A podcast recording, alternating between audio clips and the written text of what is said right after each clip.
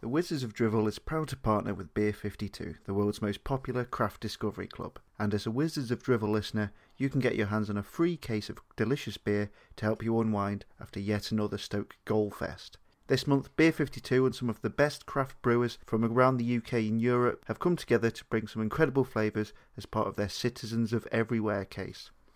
When I think of Europe, I usually think of Joe Allen dominating major tournaments, the Bojan Shaqiri on out of its front three, and Tony Pulis sending Diego Arismendi out to beat Valencia. But it turns out they do some nice beer too, including Sweden's Beerbliotek and France's Mount Salev. Try your first case free, just pay $5.95 postage. That's eight incredible craft beers, for Ferment magazine, and a snack delivered with next day shipping. There's no minimum commitment. You can just take the free case, try the beers, and see what you think. If it's not for you, you can pause or cancel at any time. That's beer52.com forward slash wizards. Hello and welcome to the Wizards of Drivel podcast. My name is David Cowlishaw and I'm joined by Ben Cartwright Hello. and I'm joined by Tom Thrower. Hi. Yes, so last time we did a podcast, Stoke had just won at Blackburn. We'd been unbeaten in six, and uh, since that episode, we've conceded five, got one point out of a possible six, and just generally been a bit shite. Uh, Tom Thrower, uh, you were at Rotherham yesterday. It felt genuinely horrible to be there by the end. Uh, what what do you make of not only these last two games and this and the subsequent and the subsequent reaction to them? I, I, I just miss our nil nils, if I'm honest. Like, it was nice when we weren't scoring goals, when nothing happened. I think scoring in the first place is where it went wrong. I just don't have a clue. It was such a weird game yesterday because I felt even like in the first half, before things started to go shit, I was present, but I wasn't like actively watching the game. I, I knew I was there, but I had no like sentient presence at the ground. I, I, I don't Goodness me. I don't know what was happening. I don't know where I was. I was in like a different place. I think it's because Game of Thrones is coming out and I'm just too excited for it, or, or something like that. But it was weird, and I felt like everyone else at the ground was a bit like that. Was a bit sort of, oh yes, here is a football match that I think I'm watching. It was strange. Yeah, there was a, a weird kind of disconnect from it. Even when we were winning 2 0, it never felt like, oh, I'm in the home ground of my team and we're winning 2 0. I am enjoying this. It was more sort of, yeah, something that happened to us. And it's kind of reflective of, uh, I think, the team in a lot of the games this season. The, the game is happening to us, we're not influencing it. Um, but yeah, we, we go 2 0 up against a run of play. Uh, and then it, we just get battered by fucking Rotherham. What? what? Absolute uh, madness. A lot of people uh, very critical of Nathan Jones. A lot of people absolutely furious with the players. A lot of people talking about the the atmosphere inside the stadium at the time, saying oh, this is a bit ridiculous now. Um, I don't want to just solely blame one party or just say everything's as simple as that's the problem. Uh, and I think all three, like all three, so coaching staff, players, and fans have their own parts to play. But if we are going to point the finger, Ben, uh, where where are we pointing the finger first? Oh my goodness me. What a question. Um, oh goodness. I think, to be honest with you, I think the finger uh, reticently will be pointed at the players. I think as well, we us three were sat together um, once before when it's happened like this this season against Shrewsbury, and, and that was possible. Well, definitely more embarrassing than this one, but similar circumstances. And I think it's that thing which uh, I don't think a coach can put their finger at. I don't think us as fans can put a finger at, but our players just don't seem to. I don't know, have something within them that means that if you're winning 2 0 against one of the worst teams in the league, or in fact a team that isn't even in your league, why can't you go on and in, and win the game? I mean, I know we didn't play very well in the first half. We got two goals in the blink of an eye, which is lucky and lovely. Don't waste that. And we did once again. It's it's frustrating, and I, I know that fingers will start to be pointed at Nathan Jones. I mean, there does seem to be similarities between our unbeaten run with Gary Rowett and then that awful run that led to his sacking. Now, are we going to go through the same thing now? Obviously not really, but um, yeah, it's a weird one. It's just it, it is Stoke. How can you do so well for a run of games or win a, a half two 0 and then the next lot of games or the next half, it's a completely different story, and that's exactly happened here. It's it keeps on happening where it's like we're rebuilding, we're rebuilding, and then it just all seems to collapse. It's like we're playing bloody Jenga.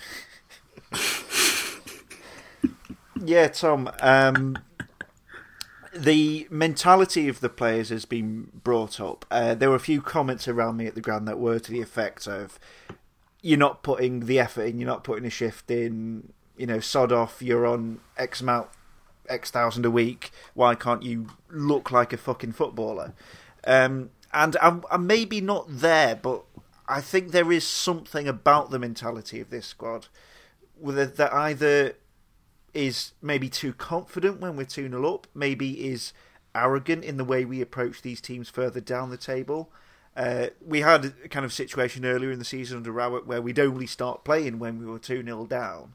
And you look at things like not being able to score a penalty, and you just think, are we this fragile? Or is this squad like a, a, lot of delicate little souls? We we had the Mam comments in the week as well about how Stoke fans can get on your back if uh, you mis- misplace a pass and stuff, and you feel like that that's kind of all piling into the squad. This kind of emotional baggage almost.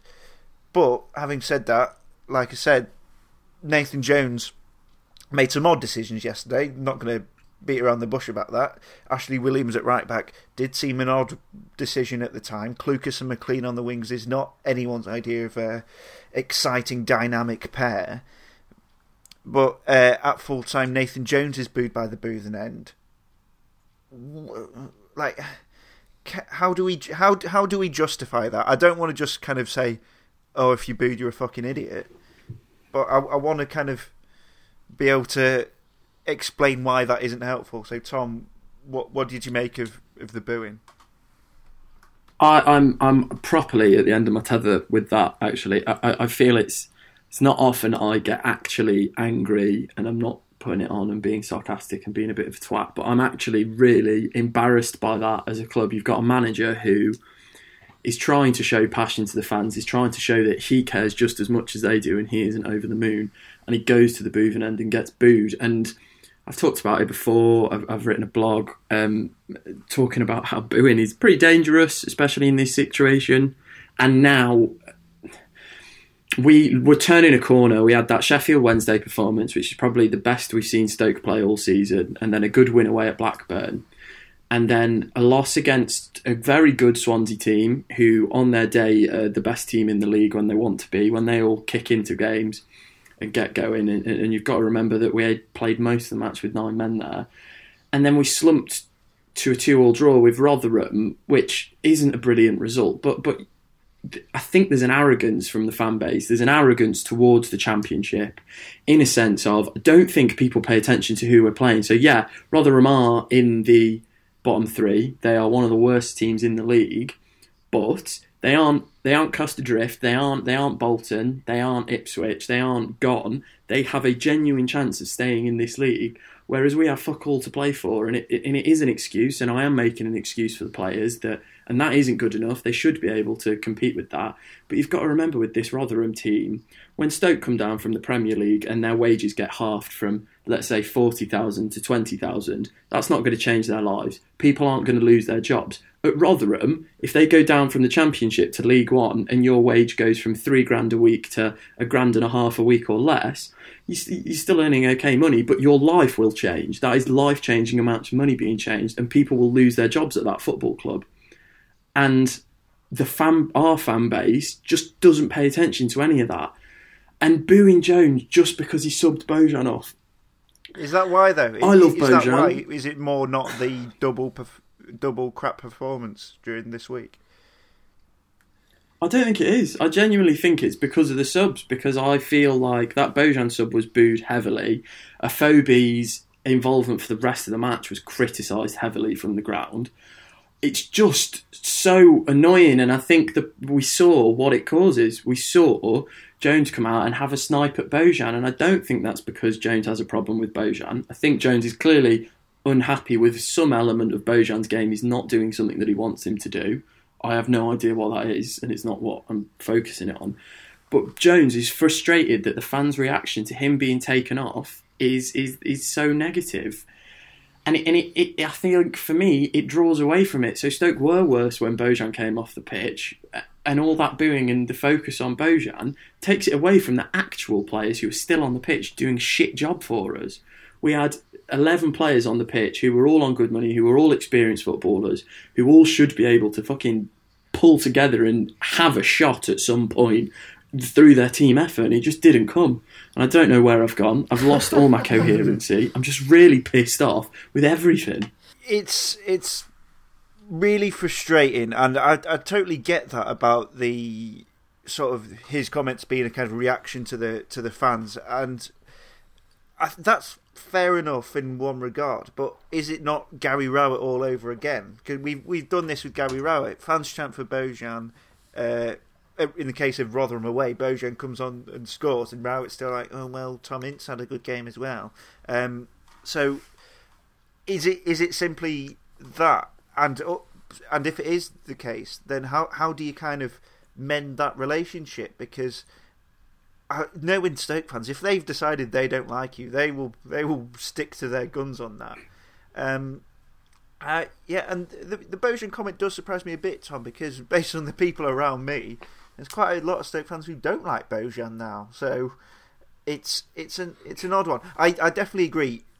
We were a better side with him in it. Did he have a good game yesterday? Average, probably. No no worse than anyone else.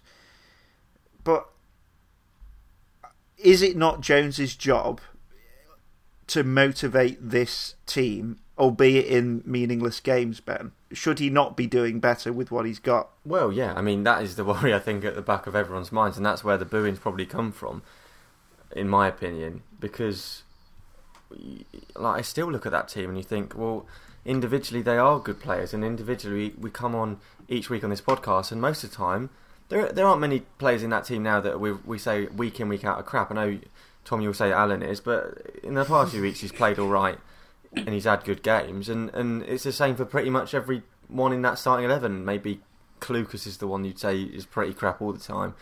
Um, so why it, it, it, comes together and, and it just doesn't work when they're 11 it, it still doesn't make any sense and you're right Nathan Jones it's his job it's his literal job to come in and change that and it still hasn't happened but he, he did always say just wait this isn't going to be this isn't going to come together this season. Like it still doesn't feel like we've got that set eleven. When we when he came in, we it kind of felt like we would have a set eleven by now, but we still don't. If we're being honest, we don't have a formation. We don't have a plan really, and maybe that's because the players are all crap. Maybe that's because Nathan Jones is still just testing everything out, and maybe just.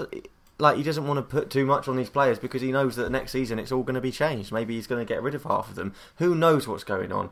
But it's not working at the moment, and to be honest with you, it's got to that point where I'm asking how many games are left of the season or checking how many games are on left of the season because I want it to be over now. And I think that's sad, but at the same time, I think I want it to be over because I'm excited to see what's going to come next season. And I truly believe that Nathan Jones is going to he's going to turn it around. He's going to do something special at Stoke. I still do believe that. And uh, the problem with booing is it's a vocalization of of discontent, obviously, and the reason why people do it is because they want their voices heard. And yes, it's great to have. Well, as fans, you need your voice heard. I, I, I truly believe that, but there was a reason for having our voices heard when Rowett was doing crap because I think pretty much everyone wanted him out. And what is the benefit now of that vocalization? I don't I don't see it because Jones isn't going to go. We'd be absolutely stupid to let this manager go, uh, considering his past.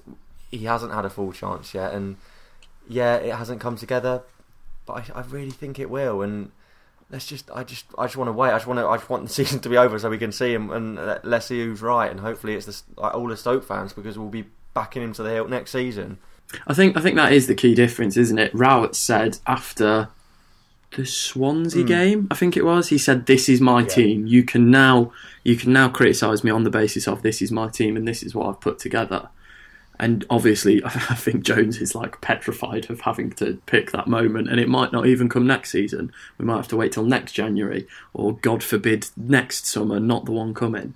Um, and I think in his post match, whilst Jones did focus on Bojan in a sense of, oh, that's who the fans like, he also laid into the rest of the squad. I think the only person he didn't criticise was um, James McLean. I think he said something along the lines of McLean worked hard, um, but said that he was unhappy with the entirety of the team. So maybe we're now at a stage where Jones has sort of placated to the players in playing this this 4-2-3-1, 4-4-2, 4-4-1-1 weird formation uh, placated to them in, uh, okay, I'll try and teach you my football without my system, um, and, and, we'll get there in the summer.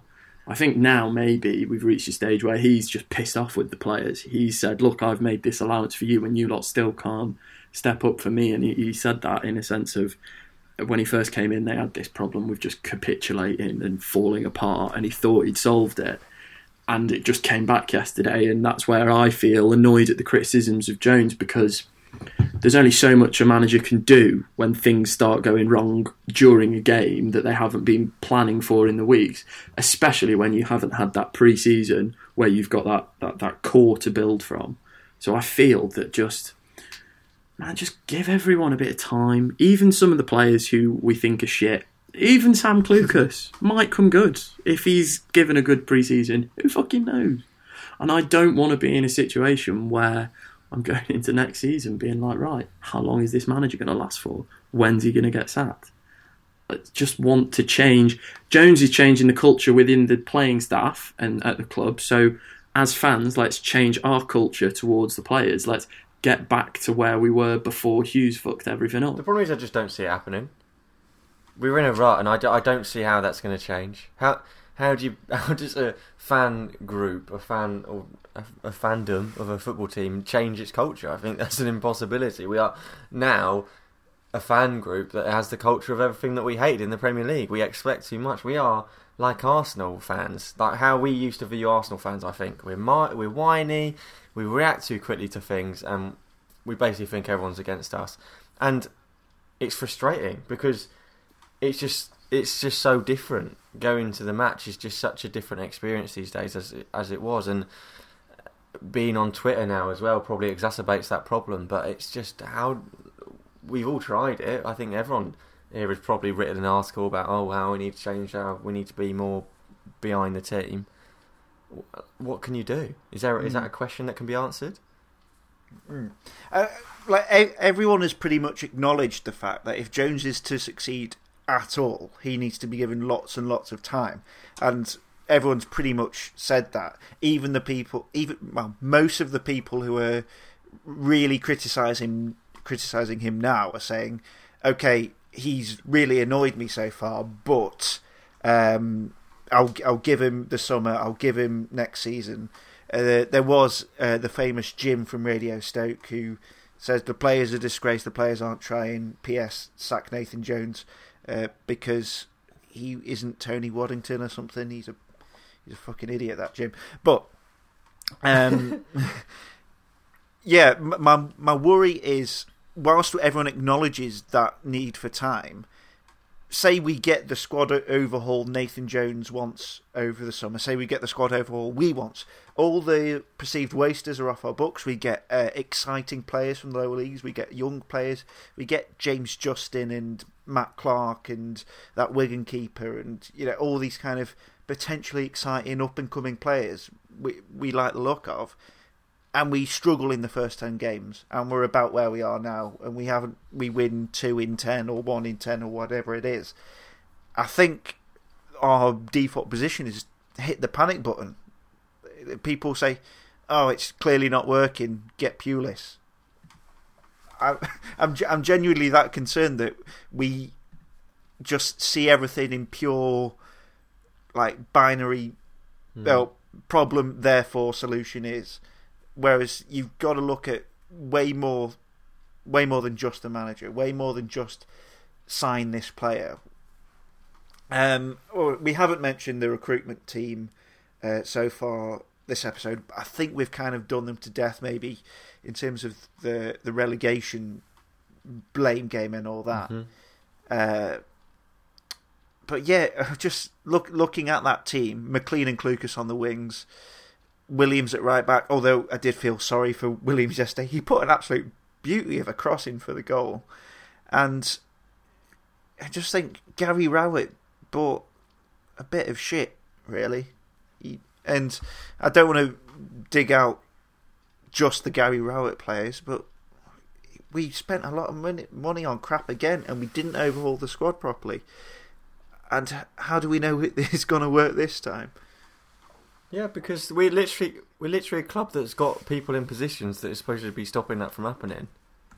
I know you said you don't want to talk about it, but it's like how we how we continue to get it so wrong. And yeah, I, I completely agree with you. This this transfer window is being billed as the big change and this massive thing because of course it is. But we're gonna whatever happens really, all you can be is excited about most players that come in the door. It's very difficult to know how they're going to end up playing for us. So it's going to be a long summer, I think. A lot of change, but it, it won't be till that first day back. Hopefully, we won't have Leeds at Hmm. Leeds on the first day again. Um, hopefully, they go up. But yeah, it's going to be a worrying, I think, an interesting but worrying summer. I think still. We're so getting Luton on the first game of the Oh, season, God. and they're so battering us. so that'll be fun. Hmm. Uh, Yeah, it's it, uh, just quickly on the recruitment side. It's funny. Well, it's not funny. It's fucking awful. Um, how everyone identified the problem under Hughes was that Hughes had too much say, and Hughes was allowed to bring in players he wanted to bring in. And we spent an entire transfer bloody window chasing James McLean, who'd been training on his own because Rowett had some bizarre obsession with him. That's all I wanted to say. Uh, we'll have some correspondence then, shall we? At G Stokey. Responsibility rested at the players' feet yesterday. That same psychology of nervy playing every time the opposition team gets a foothold. Can see why fans were frustrated with the crowd booing, but also think Jones should have read the room better before coming over to applaud. But like everyone else is saying, write the last few games off, let Jones experiment and see how we do over the summer at Duke's Manango.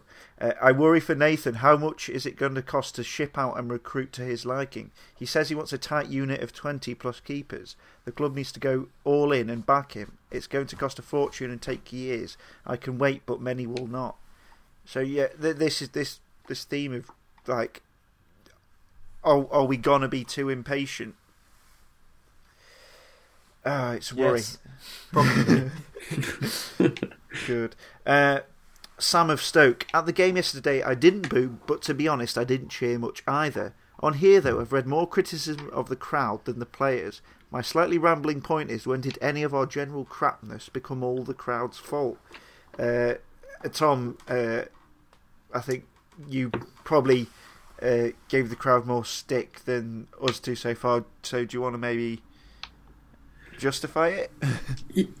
Yeah, to, to, to quote something that I've seen said a lot by journalists at the minute in relation to other things that I'm not going to talk about, it's possible to walk whilst chewing gum.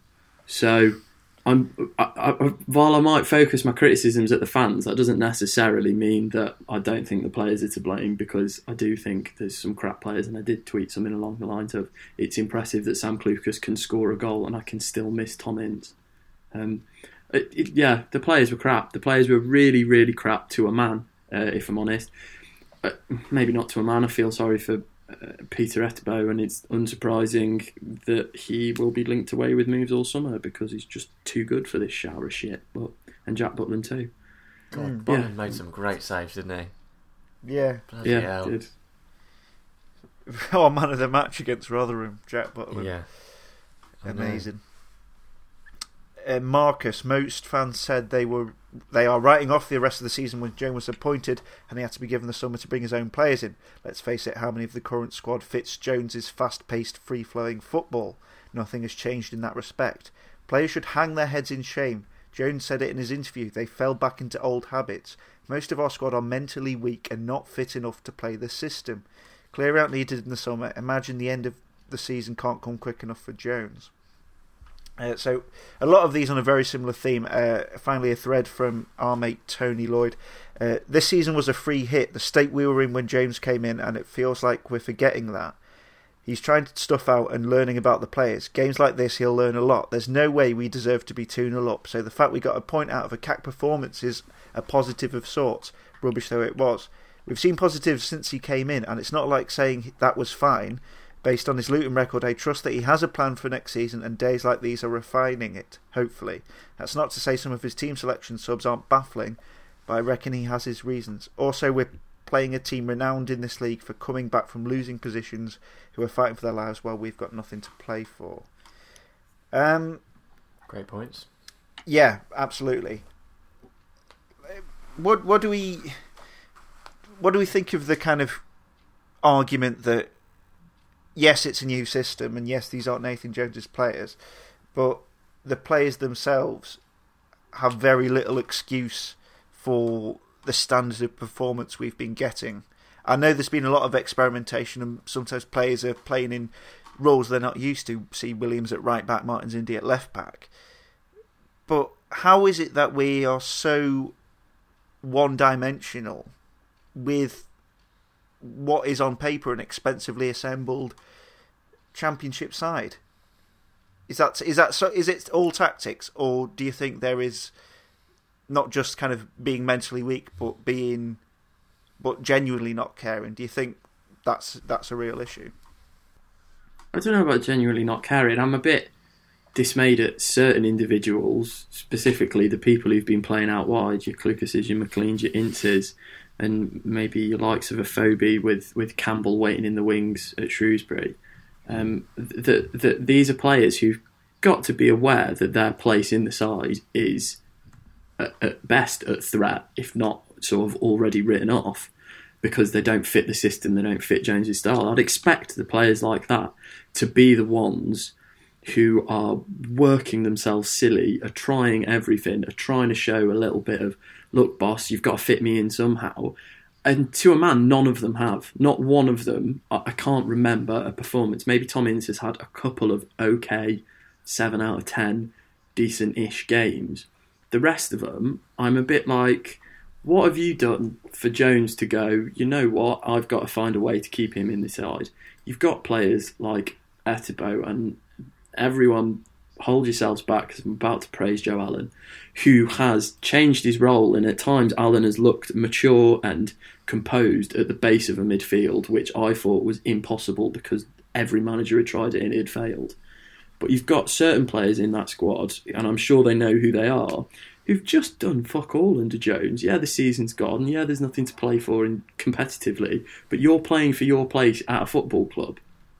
Uh, and I don't know why that doesn't seem to be enough for some of them. I think there's probably an arrogance in individual players that they're they're still too good for what Stoke what the position Stoke are in. I think that probably maybe there is a bit of that. I imagine so. You've got a lot of players there, and I said it a couple of weeks ago that are the worst of the best. They are they are sort of players that have played in the Premier League, come down, and obviously expected to go back up, and they haven't done that. And they're probably like, well, next season, whatever it goes goes on, my reputation precedes me. I'll probably end up going to another team like Stoke next season, or I'll may, maybe I'll get lucky and I'll get into a, a Norwich team or something. I think there there must be a bit of that because otherwise it just doesn't make any sense. Because you've got too many players there in that squad that were putting up numbers in the Premier League and for that to completely disappear in the red and white stripes of Stoke City still makes no sense. So it's yeah, back to I think the first point I made on this on this podcast. It's a mentality thing that I don't think anyone has ever understood. Rowett hasn't understood it. Hughes lost it. Jones still probably doesn't really get it either because the same old problems are still sticking their head in. Um, so yeah, I I think there must be something in people's heads, in those players' heads, that we just will never understand, unfortunately. And we can guess at it all we want, but at the end of the day, it's as as you said there, Tom. It's individuals. If you're not going to step up to it, why not? Why are you not doing that? It doesn't make any sense comment from Simon on Twitter. I blame the players. I can accept as not being as good as other teams, although on paper we should match any championship team, but the seeming apathy and lack of desire from some of them is unacceptable. Jones can take the donkeys to the river, but he can't make them drink. Uh, and finally, before we move on, a Facebook comment from Nick Frost, not that one. I think Jones has got it wrong in the last two games, but I'm still sticking with him. He is trying things each week. Some will go wrong, some will work. We've got to give him time and several windows. He has inherited a squad of players not of his choosing. I like that he's giving youth a chance, something we've severely lacked in many years. As for getting rid, there's an argument to sell most of the current pack. It depends whether we get players in, though. Allen, Adam, Bauer, Saido, Fletcher, Wimmer, and Dye. Is he still on our payroll? Imbula all to go. That's a lot of players and a lot of money off the wage budget. It's whether we can get the players in, though. Whoever we have in charge, it's going to take a number of seasons before we're challenging for promotion again, I think. The Championship is a hell of a competitive division.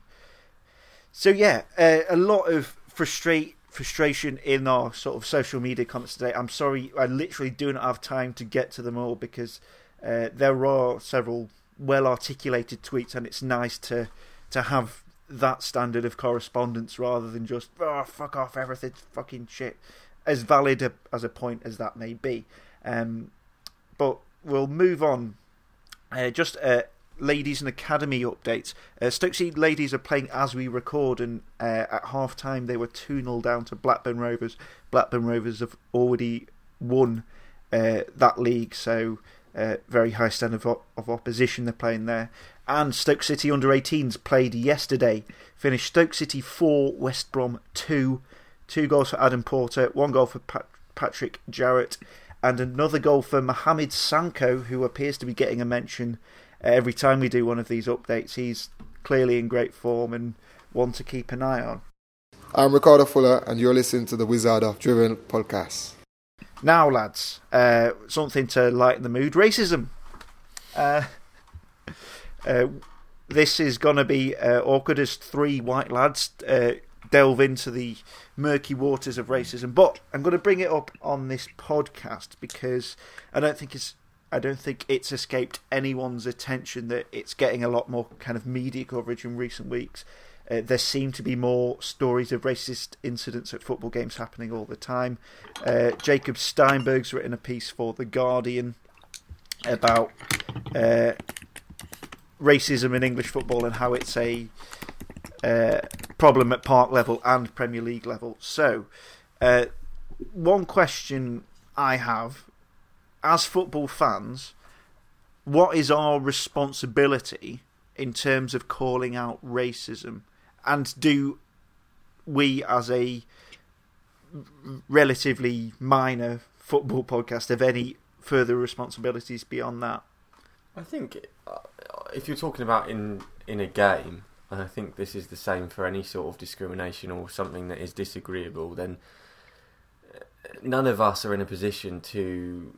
None of us are trained or in a position to stop someone physically, or I, I would even say vocally, in saying something. I think, in my opinion, the responsibility is to go to someone trained. I mean, this might be a boring answer, but in terms of shouting at someone and saying, "Oh, what like what are you doing?" It might make you feel a bit better, but in terms of actually sorting out the problem, it's not going to do anything because you're not going to change the view of that person um, who's spouting some bullshit. Um, th- obviously, there are stewards there for a reason. Go so- go say something to them. And I think beyond that, then, if someone is apprehended and stopped and re- re- removed from the game or whatever, that is the more interesting point in my in my view because that's where you can do something about it. Obviously,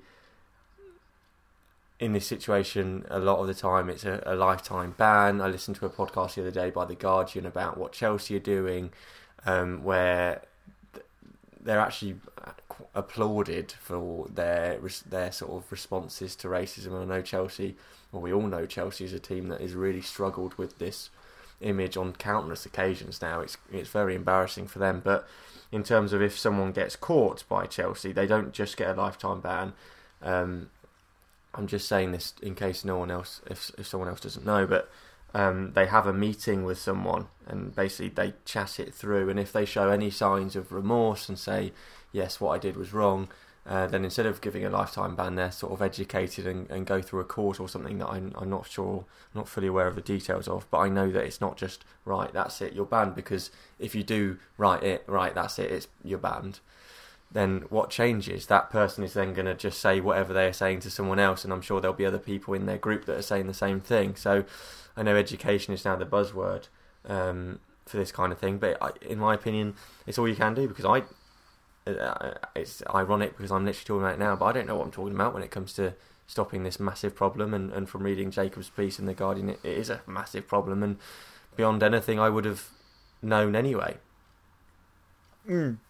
I, I, yeah, I, I echo everything Ben said about going to uh, someone who's who's trained and paid to deal with that and, and, sort of knows the process. And I agree that education is actually the way forward. Just to add to that, I'd say um, also report it to kick it out, um, uh, not necessarily just because they, they offer a anonymous sort of tipping off service. If you feel you don't want to sort of put your name to something. I think it's actually quite important that we record this information, and, and, and that's what Kick It Out do. I think it's important that we have sort of a source of, of, of these things because whilst I think they've reported that their reports have gone up by 15% this season, I'm, I'm, I'm, it feels at times like these things necessarily might not change. It's more just the media starts paying attention to them for a bit and, and that'll wane and then it'll come back up in two or three years. I think it is important that we do try and keep a, an accurate record because I think that's something that we can go, and this leads on to my second point,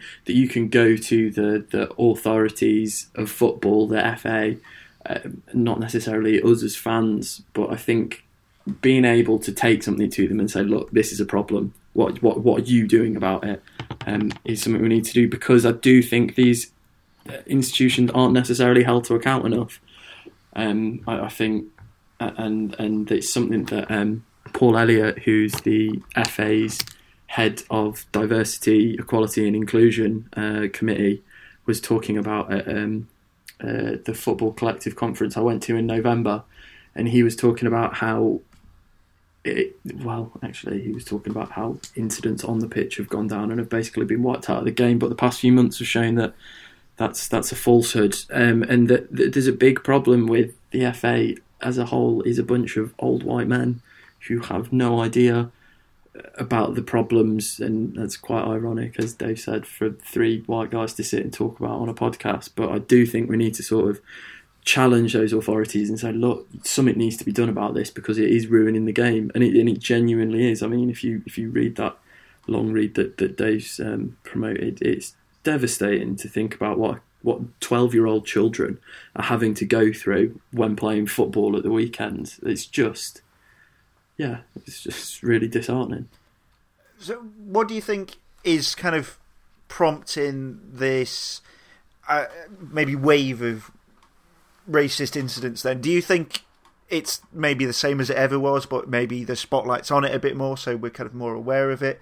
We've had you know the Raheem Sterling stuff earlier in the season. We've had an incident in Ligue 1 where I think players walked off the pitch. We had the incident at the England game in Montenegro. Uh, we've had various fan bases being uh, caught singing all manner of god awful stuff. Um, but is is that a, a product of the media spotlight on it, or is it maybe people feel like they can do it more now? Do you do you think people are maybe in kind of the the political climate we live in, and people maybe feel more emboldened to to say something racist? That, that people maybe feel more justified in it. I because I, I, I, don't think this is a, a new problem. I, there used to be a racist Stoke fan who sat behind me, and he basically got away with it on the on the uh, account of being kind of coked up and uh, would would probably swing for you, and no one wants to put themselves in a position where they endanger themselves or their family physically. And he he kind of got away with it for about a season before deciding the atmosphere where we were wasn't very good. And uh, I hope he no longer goes to Stoke games. But there's an example of we we haven't policed that ourselves. So maybe has does that gradually build up into be you know not not tolerated, but being kind of excused or ignored at matches. I don't think the uh, sort of it's so easy for people, and this the problem is is it's a systematic thing.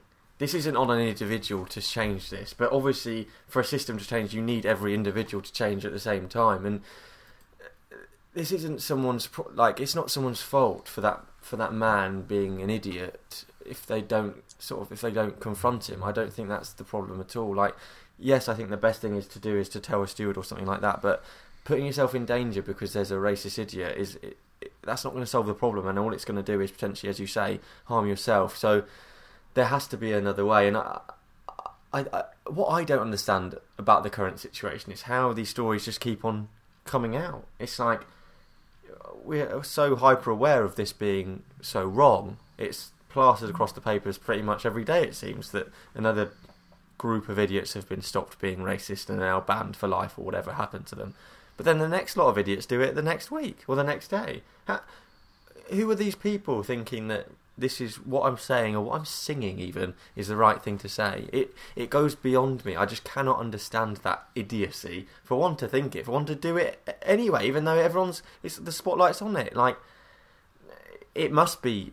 It is a view of the wider the wider sort of political sphere that we now live in because it's not just in England. It's in Italy. It's in Germany. I mean, it will probably be in most football grounds in Europe where you've got some group of idiots, but it's just about how loud they shout and how much notice you take. And obviously, we've got to a point now where we're at bubbling point. point, and to be honest, that's probably a good thing because well, not a good thing in what they're saying, but it's a good thing that they're now getting caught, and now that be- we're becoming hyper aware of it, then you're going to start really rooting all of this problem out and starting to find a solution. Hopefully, that's that's the big hope out of this is that now that it is so much in our eye and, and so much we know about that someone goes or a system or a or a group goes right that's it let's do something to change it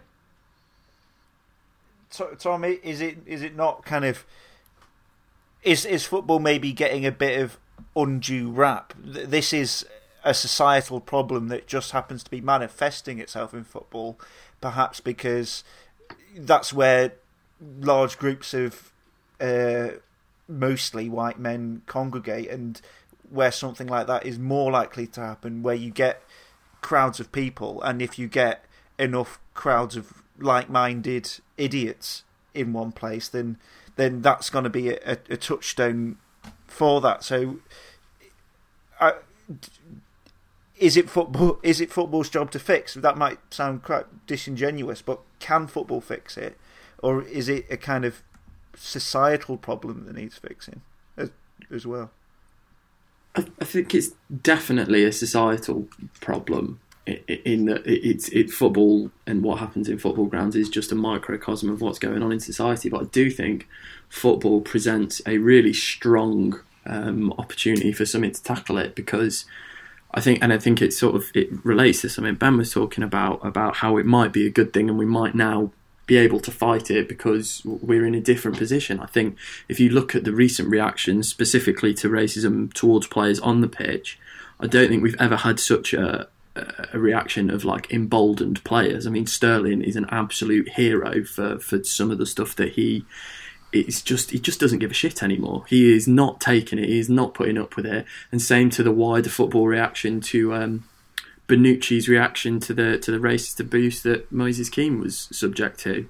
I think that's something that football can do. Football puts people put puts uh, people of colour in positions that society at large doesn't necessarily represent them in. They don't hold the the power to be able to manipulate the discourse in in the political field, but on a football pitch, I think Raheem Sterling can say something and reach 60 million people in the UK and be able to affect a change. And no, that shouldn't be rested on Raheem Sterling's shoulders to do that, in a sense of it shouldn't be up to individual fans to tackle racism at the ground.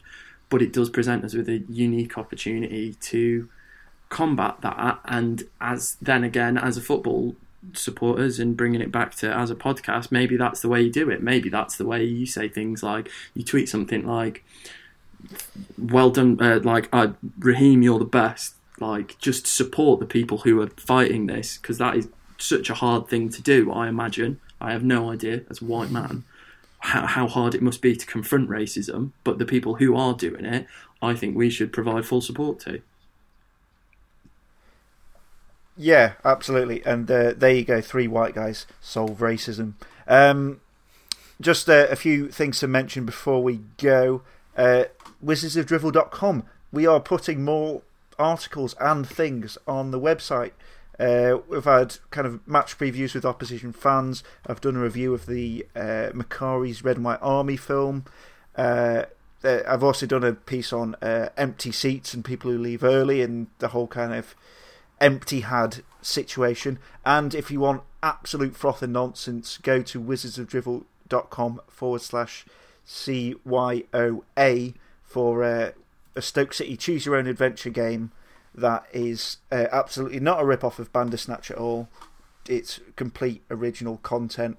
And uh, yeah, uh, go over to wizardsofdrivel.com for all that. If you want to support the pod, patreon.com forward slash wizards of drivel or beer52.com forward slash wizard to get free beer and perhaps more beer beyond that question mark um i think that's it tom you got any other business anything you've not got off your chest that you just want to tell the good folks at home I don't think I've done enough talking for, for one podcast. Hmm. Next week we give away his address so you can find him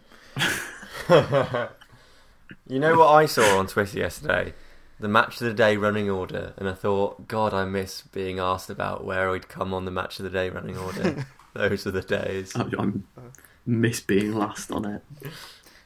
I haven't watched Quest in weeks. I'm just too uh, too sad. I was driving up the uh, M6 and like the Norwich fans were driving past us on the way to Wigan. I thought, oh, that must be nice. That's we. That's what we should be doing. We should be going to a promotion-defining game.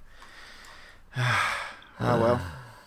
Thank you very much. I reckon we had a much better time with our nil-nil there, Dave, than uh, Yeah, pro- probably. And we've got uh, Middlesbrough and Norwich to look forward to as well. So fun times ahead for us all. Uh, thank you, Tom. Cheers. Thank you, Ben.